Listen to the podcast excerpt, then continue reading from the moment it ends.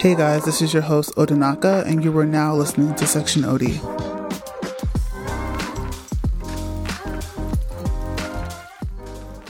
So, welcome back to the podcast again, guys. I'm just going to go ahead and jump right into it. So, I don't know about y'all, but this Black History Month was not Black History Month thing. Like, I don't know what was going on at the diversity and inclusion departments, a lot of these brands, but it was not given, child. So, short disclaimer this episode is going to be a little bit more free formed than usual. You guys know I usually like giving you guys topics and things to talk about, but I thought it'd be cool to kind of wrap up this month and just some things I noticed, especially in the spaces that I'm in and things I just, you know, like to get into. But yeah, like this month just wasn't doing it for me. I don't know if any of my you know, black listeners are hearing this and paid attention as well, but it just wasn't there. It kind of felt like a lot of these brands just really didn't care for the month. They didn't care to at least, you know, fake the funk for the month, you know, like usually we see the, you know, the, the fake allyship and, you know, the fake, all the propagandas that they have to show forth, but it really, it really wasn't there. And I know some of you guys are like, okay, is that a good thing? Is that a bad thing? And to be honest with you, I can't even tell. Like, I don't know if, you know, Brian's not even putting more effort into this month, you know, truly matters or not. I think, if anything, it kind of shows what the direction of this country is going to. And honestly, it just feels like another reminder as to, you know, why this country really just not doesn't really care to support or really truly uplift black people. But as black people, we really already know this, but it's just like, damn, y'all could have at least done something like a couple donations, something, child, like shows a glimpse of care. Like nothing really felt like it was done, you know? But, anyways, I want to take the time to actually discuss some things, both good and bad, that I noticed this month and just kind of give you guys my viewpoint on it. So, the first has to be the battle of the Vogue covers. so, um, American Vogue decided to publish uh, Kim Kardashian for their February issue, or is it their? I think sorry, it might be their March issue that they debuted in February. If, I think that's correct. So just to be correct, it was the March cover that was debuted in February. And like I said a few seconds ago, Kim Kardashian was on the cover. Now, what happened over at British Vogue was they were able to have Naomi do her kind of like a baby reveal um, issue for British Vogue.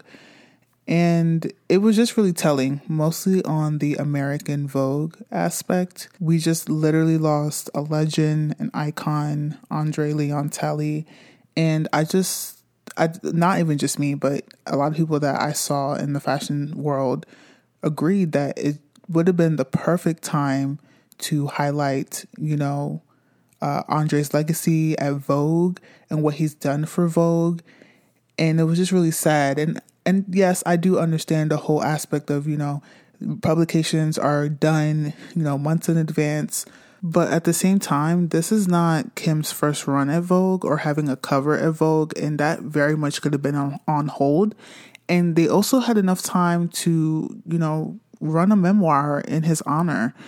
I watched uh, Andre's documentary sadly after his passing, and he discussed about how he never really dove into conversations about racism that you know he faced at work or just, you know, in the fashion world. He touched base on it in the documentary about how, like, you know, he would get the most obscene comments towards him because he's a very tall, black, queer man. And a lot of people made a lot of assumptions about him as to how he got into these spaces, you know, how he became so, you know, he, he built a status for himself and was able to be acclaimed and be associated with so many great people in the fashion world and even give them, you know, platforms.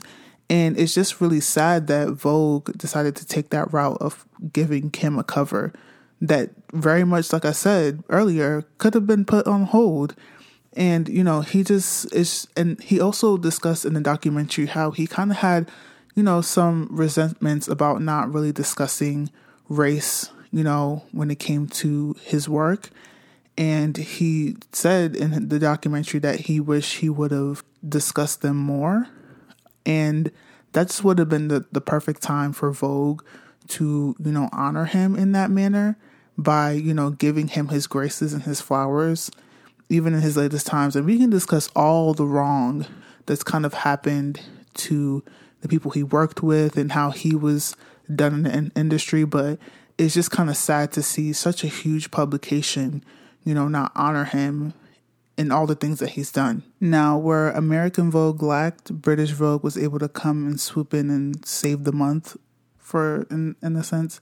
And they were able to get the cover for Naomi and you know her new baby that she just kind of shared to the world. I think the baby's coming up to be like a year old, but the fact that she was able to comfortably like embrace you know motherhood in that way was just beautiful to see. I've kind of discussed this I think in earlier podcasts um, just seeing, you know, not even just Naomi, even, you know, Rihanna, you know, with her new pregnancy and just seeing women who are well into their 30s, 40s, 50s, um, starting to have children is so beautiful because I know, especially as black women, we do have a lot of infertility issues, a lot of um, sexual, uh, reproductive issues.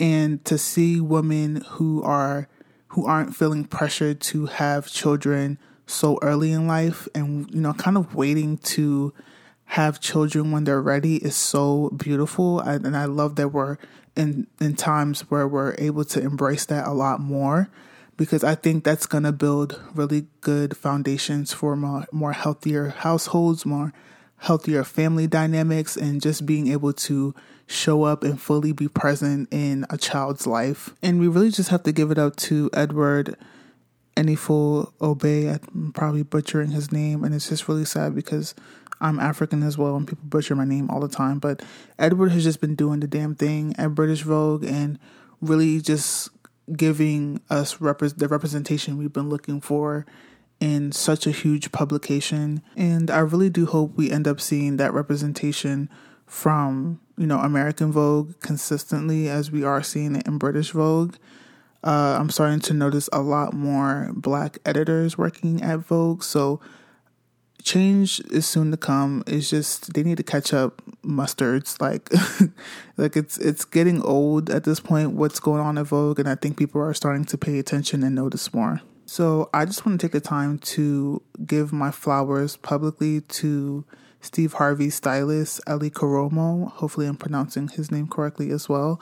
But he's just been doing the goddamn thing. And I want to say, sometime I want to say over like the fall when, you know, people were starting to pick up on Steve Harvey's style. Um, I came to discover that he's been styling him for, I think, maybe up to five or more years.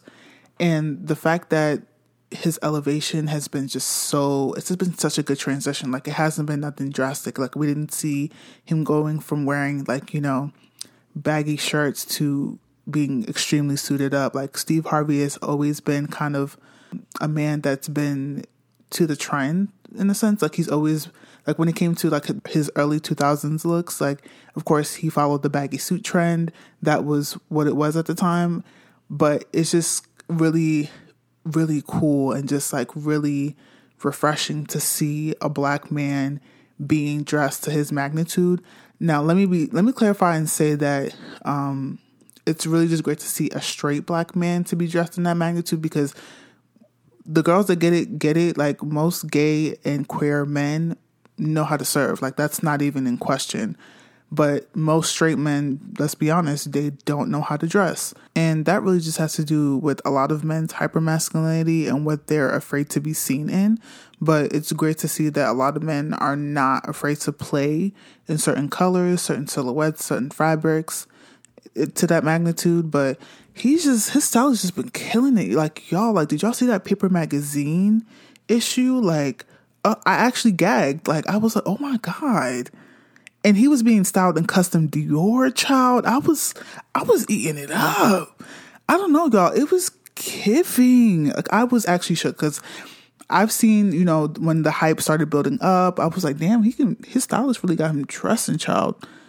But to see him now being able to play in so much color, so much, you know, so much fabric, like it's just, uh, know, it's y'all. If you haven't seen it, please take the time to go and view um, Steve Harvey's uh, paper magazine issue, or just go to his uh, stylist page. He does go by uh, Eli Thirty on Instagram and see all of his like work that he's done for Steve Harvey. Like it's phenomenal, literally phenomenal.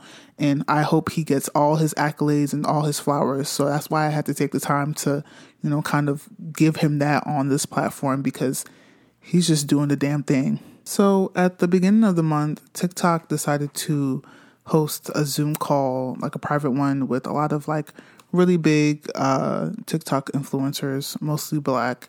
And Nicki Minaj was the special guest that they were able to have a discussion with, etc. And um, something happened in regards to that where they basically decided to host not only black creators but also non-black creators. And in a sense the zoom call was kind of a form of silencing a lot of the creators because a lot of them weren't able to you know ask questions or even kind of have chats with nikki on the call. And um, they've they also expressed on tiktok that they just felt like this wasn't really for black creators. It was just kind of um, a way of kind of trying to honor black creators but not really they did a poor job at it and the reason why I wanted to talk about it on here is because me as a small creator myself, seeing stuff like that is just kind of just, you know, disheartening because it's like you feel like you're kind of doing all this for nothing. Like I've just I've said this before. Us as black people, we are the forefront for trends. All of them. Fashion, dance, sports, new uh, news, everything. Like we are the forefront for what makes this world go round. And to see that we're never given our flowers, we're never given our, you know, deserved coins, like this everything, we're never given what, we what we truly honestly deserve in this world. It's just sad. And as a small black creator myself, it kind of just makes it really difficult and or even motivating to continue doing what you do when you feel like there's always going to be some sort of like a hurdle or something kind of stopping you from doing what you do best. But, you know, I'm here to tell those who are listening, who are small creators yourself, just keep going. Um, and be realistic with yourself in knowing that these things will happen. And I hate to say it, but like, you really just have to push through. It, it sucks, but you just have to push through and, you know, show up the best that you can and just truly be authentic to yourself when it comes to what you do best. And you know, it's just really sad because that's really the name of the game when it comes to being black social media influencer slash content creator is we don't see the same amount of praise or even revenue to speak when it comes to our counterparts. Like at the beginning of the month, we also saw a list that came out of the top earning TikTok influencers, and there was no black people on that list. I feel like the only reference we have at this point as to who can actually really make money and be that be black and look like us in the industry is Jackie Aina. Even though she's never really disclosed how much she's really made, um, she does talk about you know race disparities in the influencing world, and she's discussed how you know her journey and how she's came up, and rightfully so. How she's earned her money is deserved, but we need to have more reference points to this industry. So I want to end this podcast on a positive note by saying, y'all, Rihanna's pregnant. Our sister is pregnant, y'all. Like, y'all don't understand. Like, where my Fenty dolls at? Where's the Where's the Navy? Where's the Navy gang? Where y'all at? Stand up. Stand up. Like, stand up. Like, our sister is really pregnant. Like, I'm so happy for her because throughout her career, especially when she started inching towards you know her 30s like that's all you know publications want to interview her about is you know when are kids when's marriage blah blah blah and i know it was super annoying because you know she also discussed in her early you know earlier into her career how she really wanted to eventually get to the point that she's at now where she can have children have her family and just be happy with where she's at in life and to see that she finally you know, was able to reach that manifestation for herself. is just beautiful to see because I resonate with her so much. I want to be, you know, around her age and feel comfortable with bringing a child into the world and being able to still be my most sexiest self even during pregnancy. Like, do y'all see the looks? Did y'all really think that Robyn Rihanna Fenty was gonna stop serving us looks because she was pregnant? Y'all are crazy. You don't know her like that because if you did, you would know sister was never to stop serving looks because she had a belly. If anything, the belly was to be even more of an accessory to her. Um, and yeah, and that's really why I wanted to talk about it because um, I feel like Rihanna is bringing forth. Now, she didn't invent the trend to, of course, dress, you know, or be um, different in maternity wear, of course.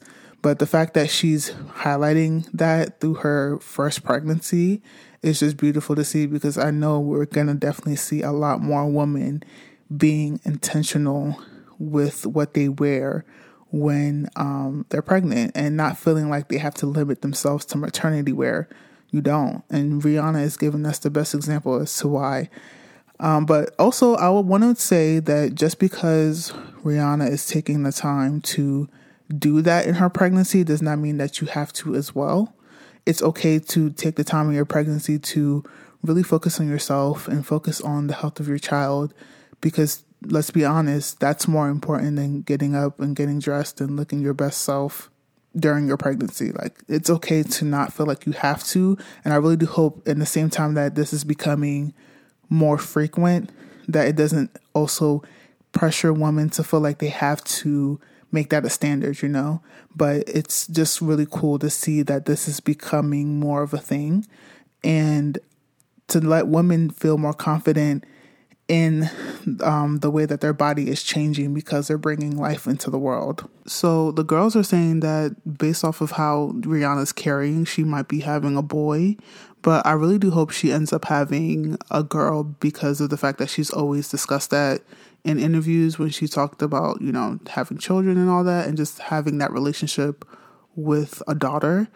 But either way, gender regardless, I just hope she ends up having a healthy and happy pregnancy overall and delivery because that's you know that's really just what any woman wants when it comes to you know bringing new life into this world is to you know have an a easy a easy 9 months but um yeah if Robyn if you just happen to be listening to the section OD podcast I just want to let you know that I love you something terrible and if you want to appoint me auntie let me know because I will be the best Nigerian auntie to your future child. Point blank, period.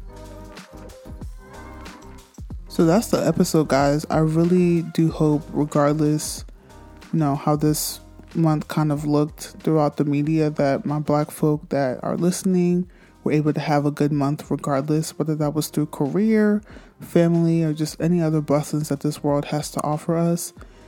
I hope that you were able to take away or have one thing that made you feel extremely important in this world um, because we've already had to deal with a lot historically and generationally. So, if you enjoyed this episode, don't forget to subscribe as well, leave a review. As I've said before, you guys, I thoroughly enjoy reading you guys' feedback and any commentary you might have on the podcast. And of course, don't forget to follow me at Section OD across all of my social platforms. And as always, I'll see you guys in the next episode.